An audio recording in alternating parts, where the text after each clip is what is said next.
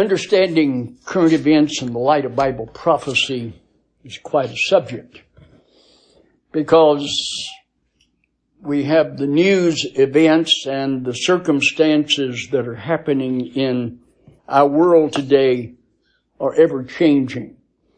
You wouldn't always note that. It seems like some of the newscasters get on a particular hobby horse and they ride that one all the way day after day and week after week. And so we've heard that, been there. No sense in during the commercial breaks uh, involved in it. But we have certainly a need to understand what is going on and the motivation for that is that we might better know what God would have us to be doing and certainly what our response ought to be when there is a conflict with what we are finding uh, in our government or in our society or in maybe even in our churches that we might be able to understand that. We've seen in our study that there are no specific signs that are given to reveal to us the date for the rapture of the church. Only that, as you have heard me repeatedly say, the next great major event in Bible prophecy is the rapture of the church. we have looked at a variety of situations and circumstances uh, and uh, identifications that we might be able to uh, be in a better position to evaluate where we are and what God is about and how He would like for us to be involved in that. As we look at the circumstances, I have to join with Isaiah, the prophet, when he cried out, prepare ye the way for the coming of the Lord. His cry was first for the first advent, and of course, our cry is for the rapture of the church and then the setting forth of the, the calendar for the tribulation and the final second advent of our Lord Jesus Christ. When Isaiah shouted out, prepare ye the way for the coming of the Lord, it was 800 years before the Lord came in that first advent. And so what I determined uh, this week is that I'm not waiting 800 years. But as soon as my work is finished, I'm out of here. And I'll come back with him for the rest of you all if you're still here. If it's another 800 years, I have some doubts that you might be here, but be there, of course, uh, with us as well. So I'm, when I finish my work, I'm going to go up there. Now that's not a determination on my part. That's a determination on God's part. That's what God has revealed. The various uh, individuals who have been uh, who have been saved by God's grace and have been uh, equipped to work in God's body, in Christ's body, the church. Each one of us then have that understanding that this world is not our home. We're just passing through. But when we look at the events that are occurring, we are encouraged that surely it can't be too long. Concerning the second advent, the events of the tribulation move into uh, a, a position as soon as the church is raptured, then we know that the calendar is started and it's only going to be seven years. What we do notice though is three and a half years into the tribulational period, God's servants are told to get out of Jerusalem, to flee to Edom and uh, Moab and Ammon. That they are, God said, I prepared a place for you there. He's already done that, made provision for that. And so after they have evangelized for three and a half years they're told to get out of town and God will hide them. Now Edom and Moab are and Ammon are all part of modern day Jordan. It was interesting when that treaty was signed with, between Jordan and Israel. Though Israel is there in still unbelief, uh, it's not the restoration uh, that is going to occur, but it's the stage being prepped for the events of the tribulation to come. But because the persecution is going to get so severe, at the end of that three and a half years, when they start into the last three and a half years, then God tells them to retreat. The 144,000 evangelists are relieved of their duty. They're to go down to Jordan and God is going to hide them there and provide for them there. And He's going to bring two fantastic evangelists on the earth. They are returning for a second engagement that is Elijah, the prophet of God, and Moses.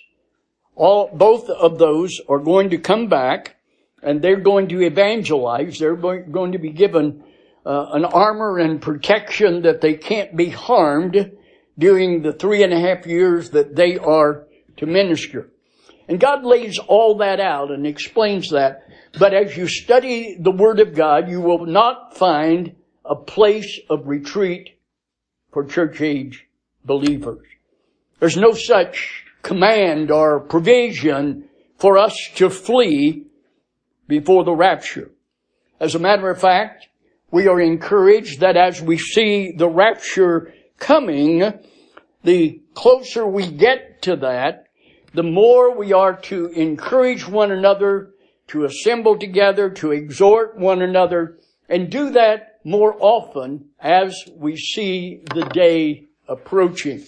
So there's no retreat for us, but rather an intensification of our service and our commitment and our dedication to God.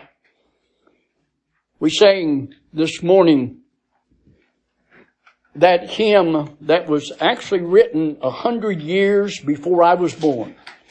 It was written in 18 37, and I was born in 1937. But it's written by Elizabeth K. Mills, and it's titled We'll Work Till Jesus Comes. She wrote, O land of rest, for thee I sigh, when will the moment come, when I shall lay my armor by, and dwell in peace at home. No tranquil joys on earth I know, no peaceful sheltering dome, this world's a wilderness of woe. This world is not my home. To Jesus Christ I fled for rest. He bade me cease to roam and lean for comfort on his breast till he conduct me home. I sought at once my Savior's side. No more my steps shall roam. With him I'll brave death's chilling tide and reach my heavenly home. We'll work till Jesus comes. We'll work till Jesus comes. We'll work till Jesus comes and we'll be gathered home. But what is that work? What is the particular work that God has for you on a daily basis and throughout your lifetime as a general life of service to Him? What has He designed for you and how can you best fulfill that? Well, you won't find the answer to that question in most mainline churches today. The Laodicean church has bought into the humanistic approach of the Lausanne conferences that was echoed even by the late Billy Graham. Billy Graham was asked the question, what are we to do while we wait for the coming of Christ? And that great evangelist, probably the greatest evangelist, certainly of, of my lifetime, but, but far beyond that, this was the answer that he gave to that question. While waiting for the return of Jesus, Christians should focus their time on helping the needy to alleviate the world's suffering. End of statement. Well, he was a tremendous evangelist. I had the opportunity of meeting him personally. As a matter of fact, I served as, when I was 13 years old, I served as his page at the Southern Baptist Convention in San Francisco. And certainly God blessed his ministry. But again, he was an evangelist. God hasn't appointed all of us to be evangelists. And he hadn't appointed evangelists to be pastor teachers. There is a vast difference in the structuring of God's ministry through born again Christians that we need to understand. Billy Graham's response is the very reason that we have Ephesians chapter 4 verses 9 through 13. This is what Paul wrote. Now he that ascended, what is it but that he also descended first into the lower parts of the earth? And he that descended is the same also that ascendeth up far above all heavens, that he might fill all things. And here it is, and he gave some apostles, and some prophets, and some evangelists, and some pastors, teachers, for the equipping of the saints, for the work of the ministry, for the edifying of the body of Christ, till we all come in the unity of the faith and of the knowledge of the Son of God unto a perfect man, unto the measure of the stature of the fullness of Christ. Timothy had both the gifting and the calling to equip him to be an effective pastor teacher. And Paul told Timothy, in addition to your role as pastor teacher, do the work of an evangelist. But I have not found anywhere in the scripture where an evangelist was ever told to do the work of a pastor teacher. Evangelism is where it all began. That's the starting point, but certainly it's not supposed to stop there. Without the role of the pastor teacher, there would be no equipping of the saints to do the work of ministry. We're all gifted in some specific way so that we can properly represent Christ here on the earth. And all believers in the church age are gifted and need then to be equipped so they can do the work of ministry. So we are to serve as sojourners, performing the ministry that our spiritual gift dictates. Our work is actually defined by our spiritual gifting and for each one of us, our gifts are specialized to us individually. The degree of the gift, the actual aspects of the gift. There are only nine that are operative throughout the church age, but they vary so extensively in the structure and the combination of those gifts so that God has particularly designed each of us for a specific service and along with that a geographical location and the other aspects that relate to our lives as well. There are those who have spiritual gifts that enable them to assist those that are needy and those that are suffering and those that need help with food and those things. But that's only one area of ministry that the Lord has established for the church. We are here to do the work of the one that sent Christ. In John chapter 9 verse 4, in our King James text, it says, Jesus said, uh, I am to do the works of him that sent me. But the older manuscripts, before the 10th century, say we are to do the works of the one that sent Christ. I had a pitiful experience this week when I did a Google search to see what others believed we are supposed to be doing while we are waiting for the return of Christ at the rapture of the church. And most of the websites agreed with Billy Graham, but the strongest emphasis was on waiting. To wait. Well, our focus is not to be on the waiting. We could wait better there than we can here. But he has a design for us here.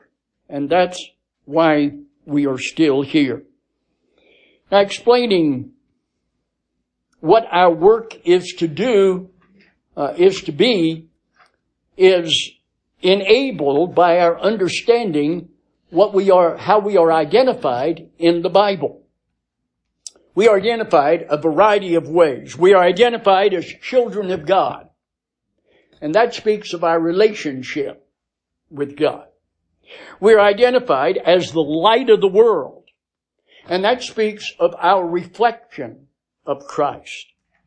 We are identified as strangers and pilgrims, sojourners, in other words, and that explains our purpose. We are identified as ambassadors, stewards, servants, slaves, husbandmen. And all of those terms identify our role. We're identified as the body of Christ, and that identifies our function.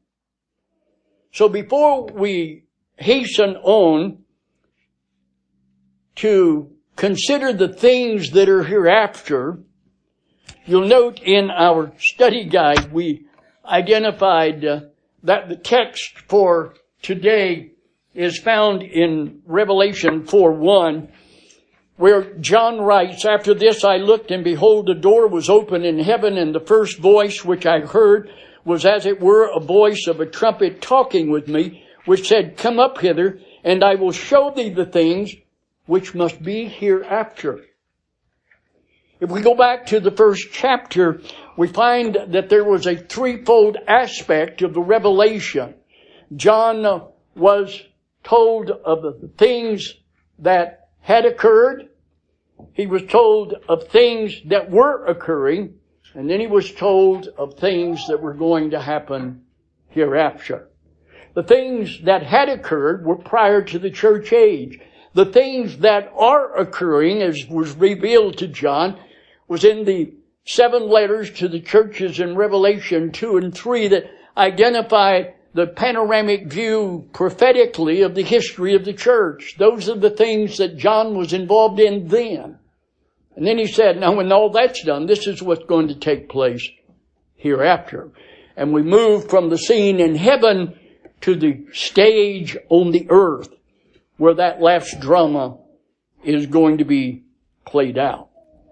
So before we hasten on to look at the interesting and exciting and sometimes puzzling things that we find uh, is going to occur through the tribulational period, we need to understand the here and now, why we are here, and what we are be doing now so that we can live out our design. Look with me then at the identity that we have in order to understand the work that we've been assigned until we go to meet him in death or at the rapture.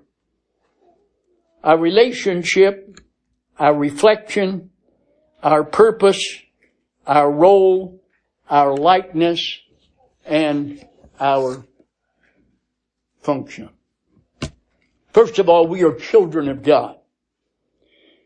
We are children of God by relationship. Adam was created, body, soul, and spirit, but as a result of his sin, he died spiritually. Jesus spoke of our salvation to Nicodemus as a new birth. A harmony of scripture teaches that we are born into this world body and soul, but dead spiritually.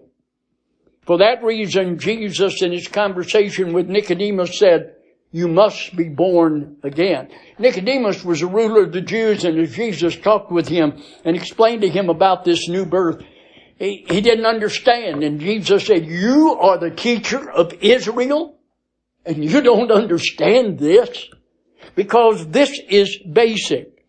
Jesus said, Verily, verily, I say unto thee, except a man be born of water and of the Spirit, he cannot enter into the kingdom of God. That which is born of the flesh is flesh, and that which is born of the Spirit is spirit. Marvel not that I said unto you, you must be born again. I acknowledge that there's some debate over what Jesus meant when he said, be born of water.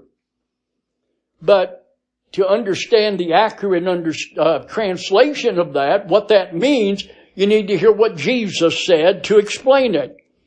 And in the next phrase, he said, that which is born of the flesh is flesh, and that which is born of the spirit is spirit. So he identifies the water birth as the physical birth.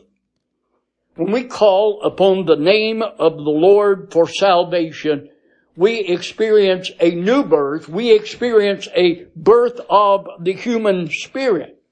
We have a human soul and that's designed for us to be able to relate to human experience. But now we have a human spirit. God is spirit and those that worship Him must worship Him in spirit and in truth. The natural man receives not the things of the Spirit of God. They're foolishness unto him. Neither can he know them because they're spiritually discerned. So we are born a spirit being. When we call upon the name of Jesus Christ for salvation. So as believers in the church age, we are identified as sons of God. Now ladies, understand the word sons is used here because of the relevance of the application of certain gifting and, and provisions that went only to the son in the inheritance and the adoption and the uh, being on the family account and all of that that was associated in that culture, it was through the son. The women were not left out because they were married to a son and they shared in those benefits, making the one to whom they were married complete and the two forming that union that God originally uh, designed. So, not only are we identified as children, and that term, there are three different words for children in the Greek text uh, that uh, the Apostle John uses in his epistle, but the emphasis is upon the huios, the sons, in order that we might understand the rights and privileges and benefits that are ours, regardless of whether we be male or female in the flesh. We have that identity with Him in the Spirit. So we are identified as sons of God. First John chapter 3 verse 2 says, Beloved now are we the sons of God. And it doth not yet appear what we shall be, but we know that when he shall appear, we shall be like him, for we shall see him as he is. As a result of our spiritual birth, not only are we a member of the family of God, but we are born into the kingdom of God. And so we are children of God, but citizens of the kingdom of God as well. Philippians 3.20 says, For our citizenship is in heaven, from whence also we look for the Savior, the Lord Jesus Christ. Our citizenship is in heaven. We're children of God, born into the kingdom of God. Secondly, we are the light of the world. And while being children of God identifies our relationship, our kinship with God, now we discover how we can reflect Christ and God in our life. We need to note that Christians are not the source of light. But we are designed to reflect the light that's in us. Christ is the light. And we are simply reflectors of that light. The old kerosene lamp is a classic example of that process. Jesus said, I am the light of the world. He that followeth me shall not walk in darkness, but he shall have the light of life. John 8, 12. Jesus said, as long as I am in the world, I am the light of the world. John chapter 9 verse 5. Jesus said, ye are the light of the world. A city that is set on a hill cannot be hid. Matthew 5:14. And then he added, let your light so shine before men that they may see your good works and glorify your Father which is in heaven. The Bible teaches that God is light.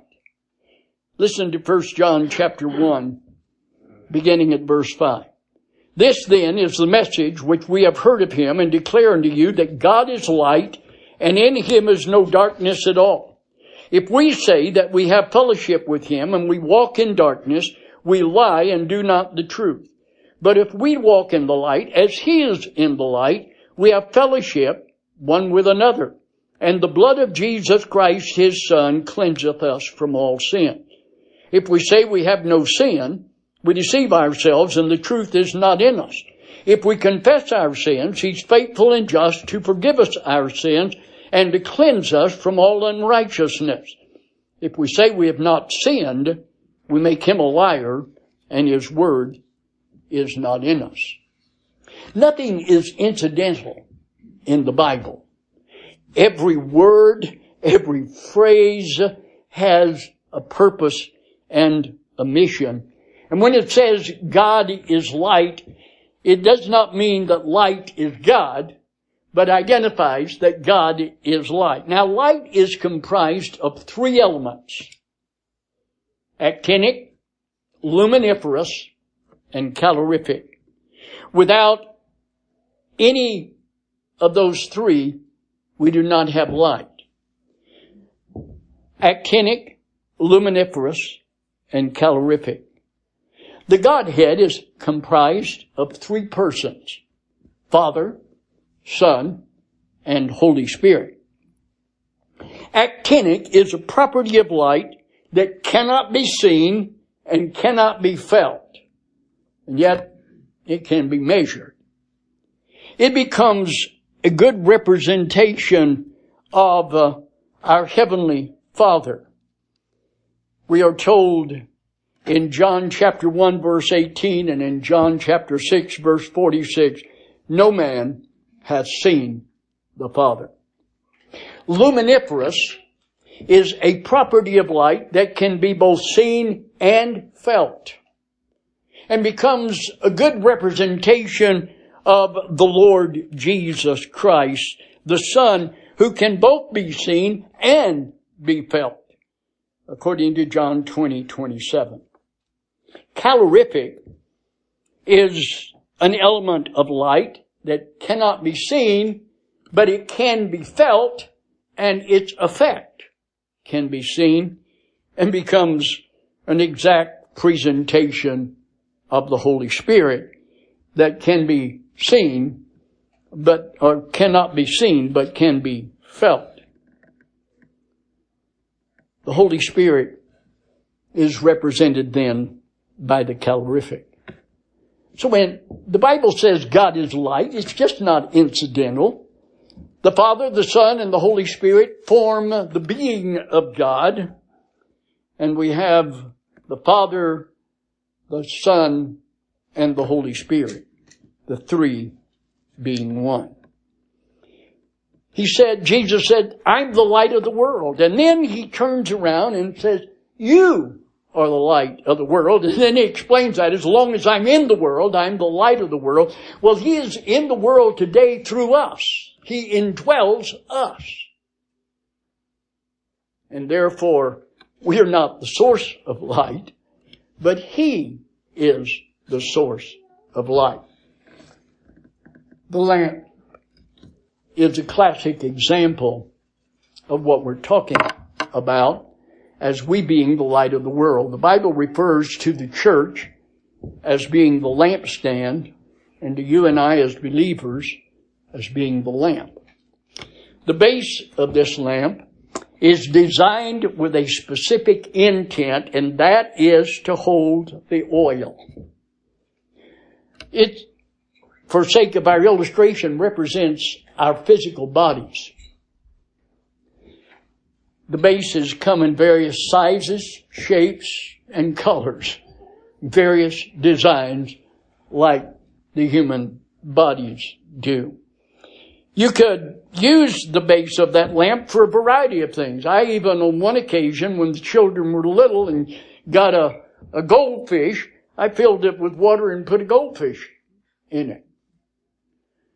I've seen them turned into ter, uh, terrarium. What's the word? Terrarium. There you go. See, you've seen it too then. I've seen that done in the physical bowl. But it's designed for a purpose. And that purpose is to hold the oil. And your body and my bodies are designed to be the temple of God. And we are to be filled with the Holy Spirit.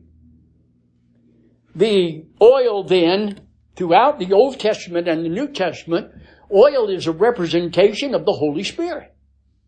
And so it forms this illustration well. The burner of the lamp is made of brass. It has a control element to it. And it holds the wick. The wick is saturated in the oil. The wick represents our saturation by the Holy Spirit. See, there's nothing incidental in the Word of God. The Bible says be filled with the Spirit. It doesn't mean to fill it to the rim in that sense. The word fill, plerousthe means saturated to the point of control. It's only when the wick is saturated in the oil that the light is controlled. And there's any radiance of that. The brass, brass is always a symbol of judgment throughout the Old Testament and in the New Testament. Brass is a symbol of judgment. The, the burner holds the fire, which is the light. Jesus was judged for your sins and my sins, hence the brass representation. His judgment provides the means whereby we can be saved he was judged on our behalf. The burner has a control on it that is used to determine the saturation of the wick. You and I have free will. And with that free will, we make choices daily that limit or allow the control of the Spirit, the saturation in our life to radiate the life that is Christ Jesus.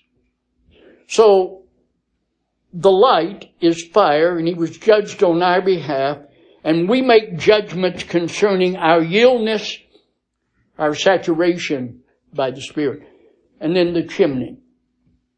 The chimney represents your behavior and my behavior. We're all different. We have our own personal behavior, and so there's various shapes and designs to the chimney. But the basic thing of the chimney is it's designed to be a reflector.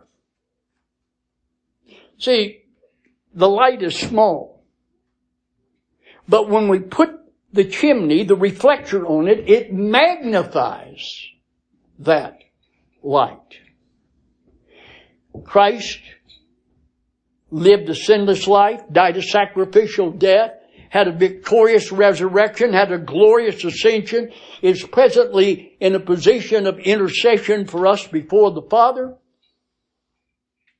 And He lives in us and our actions, our behavior reflect Him. Sometimes it's a good reflection. Sometimes it's a magnification. Sometimes it's all sooted up and dirty and does not reflect the light that he is. So, when Jesus said, I am the light of the world, he is in us. Now we are the light of the world, but our reflection of him varies from person to person and unfortunately from time to time in our own lives. So we are to let our light so shine before men that they might see what? Our good works. That they might see our good works and glorify our Father which is in heaven. We are to be light. Third, we are strangers, pilgrims, sojourners. That identifies our purpose. Our purpose here on earth after salvation is to do the King's business. We've established citizenship in the kingdom of heaven. But we're living here on the earth as sojourners, which means, as we've studied a number of times, we are foreigners, not living in our own country, but living alongside the locals in order to do business for our King. Now we've explored that role in this series of messages and reviewed it a number of times. You might go back to lesson six, and oh, by the way, when I went through lesson six and then moved down to lesson five this week recording it, I discovered, uh, boy, there was a lot of repetition and overlap. But of course, you know, my motto is repetition brings retention. And so, uh, either lesson five or lesson six uh, on the website, and you'll be able to review this role as sojourners. The first Christian song that I memorized as a child was the song that we sing, The King's Business. We're going to close with that song this morning, the Lord willing. The reason that was the first song I memorized was because I was in the boys organization in the Southern Baptist Church called Royal Ambassadors and it was part of their their process of earning your grades, your your different positions from page to squire to knight to ambassador, and uh, were, we were required to memorize the song. I am a stranger here within a foreign land. My home is far away upon a golden strand. Ambassadors to be of realms beyond the sea. I'm here on business for my king. This is the king's command that all men everywhere repent and turn away from sin's seductive snare, that all who will obey with him shall reign for a, and that's my business for my king. My home is brighter far than Sharon's rosy plain, eternal life and joy throughout its vast domain. My sovereign bids me tell how mortals there may dwell. That's my business for my king.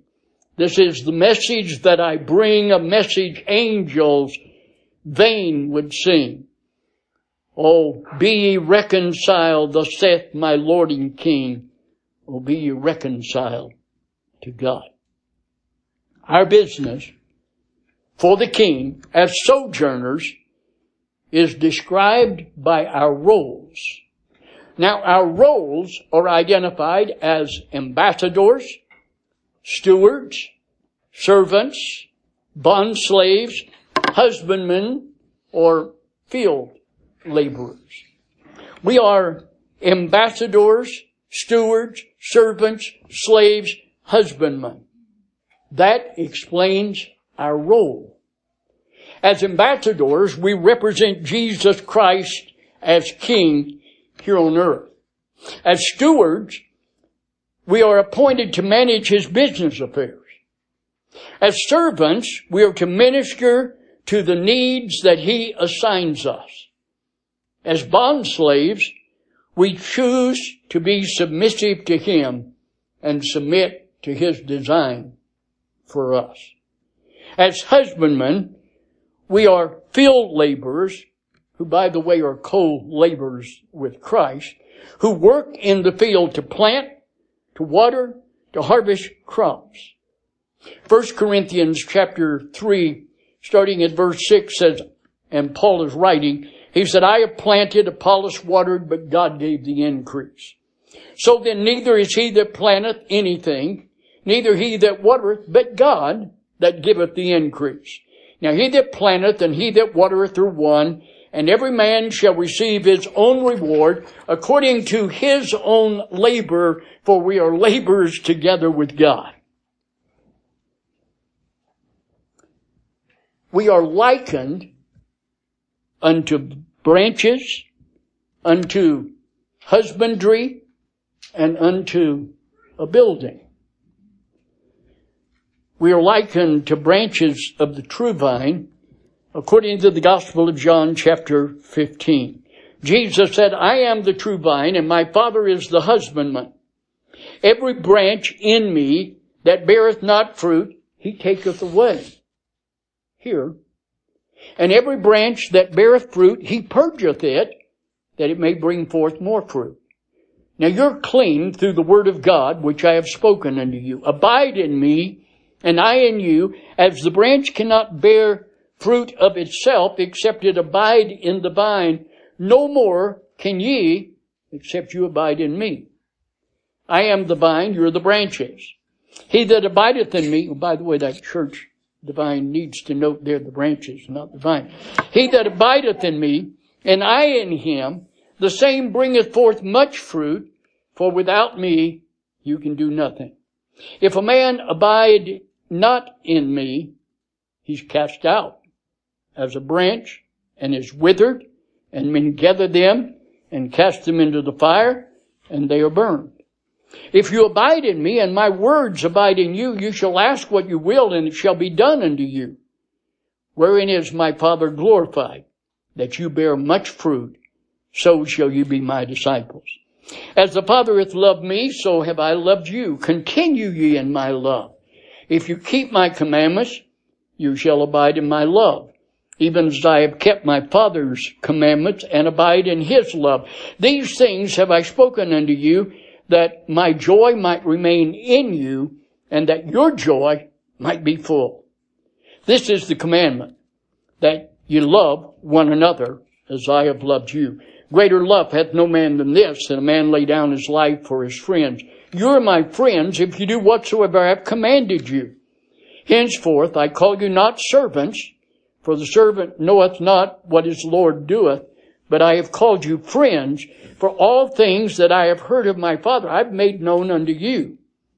You have not chosen me, but I have chosen you and ordained you that you should go and bring forth fruit, and that your fruit should remain, that whatsoever ye shall ask of the Father in my name, he may give it.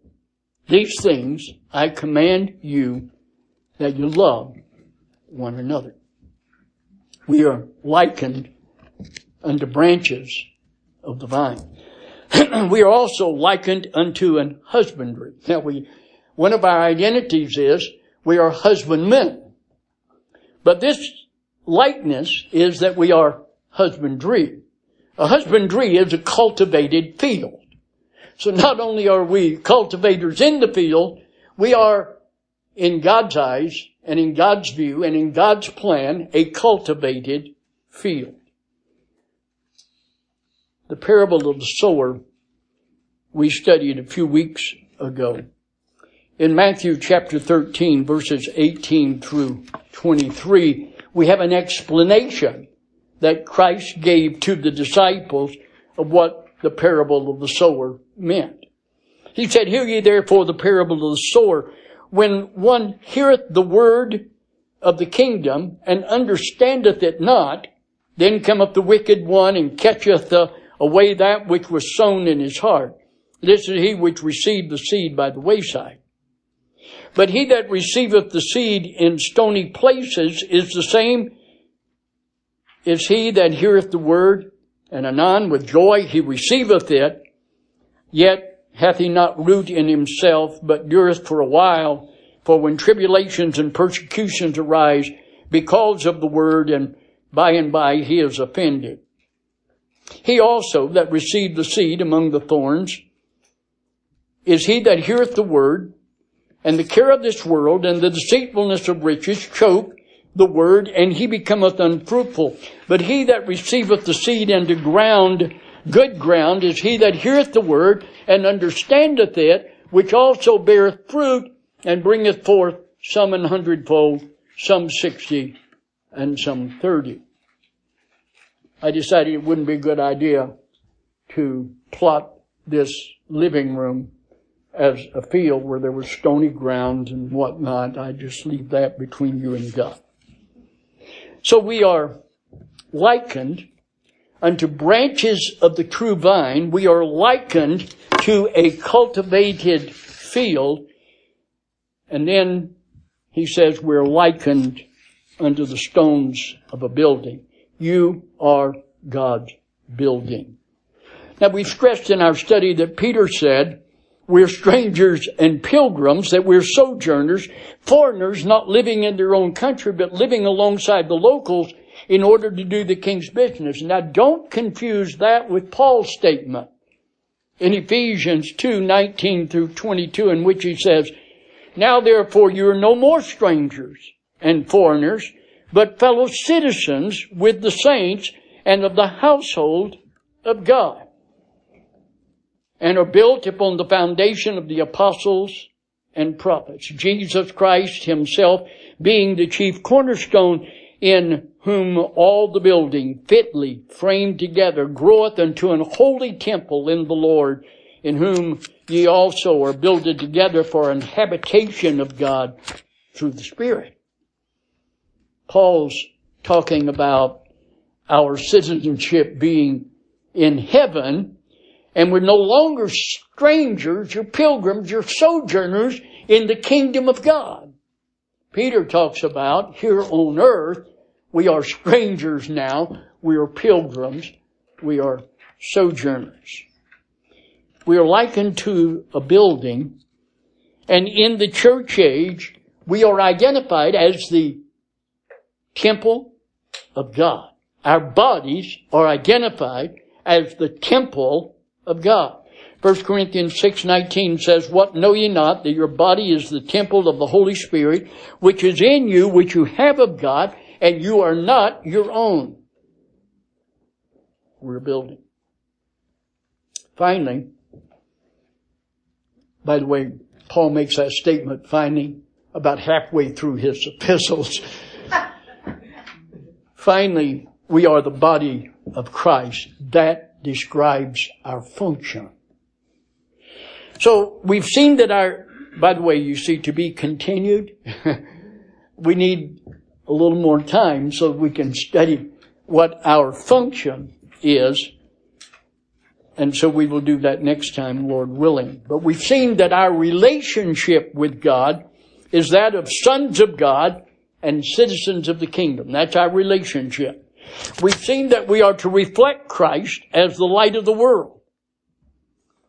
That is our reflection. We have seen that our purpose is to live as sojourners. We've seen that our roles are compared to that of ambassadors, stewards, servants, slaves, husbandmen, and field laborers. We've seen that our likeness is comparable to branches from the vine, comparable to a cultivated field, and to a building, the temple of God. And now we come to the function as sojourners. To understand what our specific function is, we, and how we are to live out our appointed time as sojourners, we must understand spiritual gifting because God's gifting defines our individual and personal work. We are the body of Christ and members in particular. And what God has called us to do, He's provided the resources and the ability for us to do those things effectively. So although we've studied spiritual gifts and we provided some guidelines to help you define your gifts, in our study next week, we're going to take a little different approach as far as the application and use of our gifts. For one thing, we do not function in a structured church. Meaning that we do not have, at this time, the organizational structure to help channel your specific gifts. Because the gifts are designed to structure a functioning representation of the body of Christ, a local church. So in our situation here, we're going to need to look at the application of spiritual gifting and things as it relates to here. And when, if the Lord would provide that we should be organized into a church at some later time, then we can channel those things more specifically, but we need to understand how they can be channeled now in our situation where we are and where you are and what you can be doing in this sojourn that we have. So, in these days of our sojourn here upon the earth, we need to commit ourselves to being slaves, husbandmen, sojourners, stewards, and ambassadors for Christ. And other words, we need to be about the king's business. But of course, it all begins at salvation. The Bible says, for all have sinned and come short of the glory of God, and the wages of sin is death, but the gift of God is eternal life through Jesus Christ our Lord. The Bible says, with the heart man believes unto righteousness, but with the mouth confession is made unto salvation. For whosoever shall call upon the name of the Lord shall be saved. Turn with me in your hymnals to hymn number 616 and join with me as we are reminded of the king's business.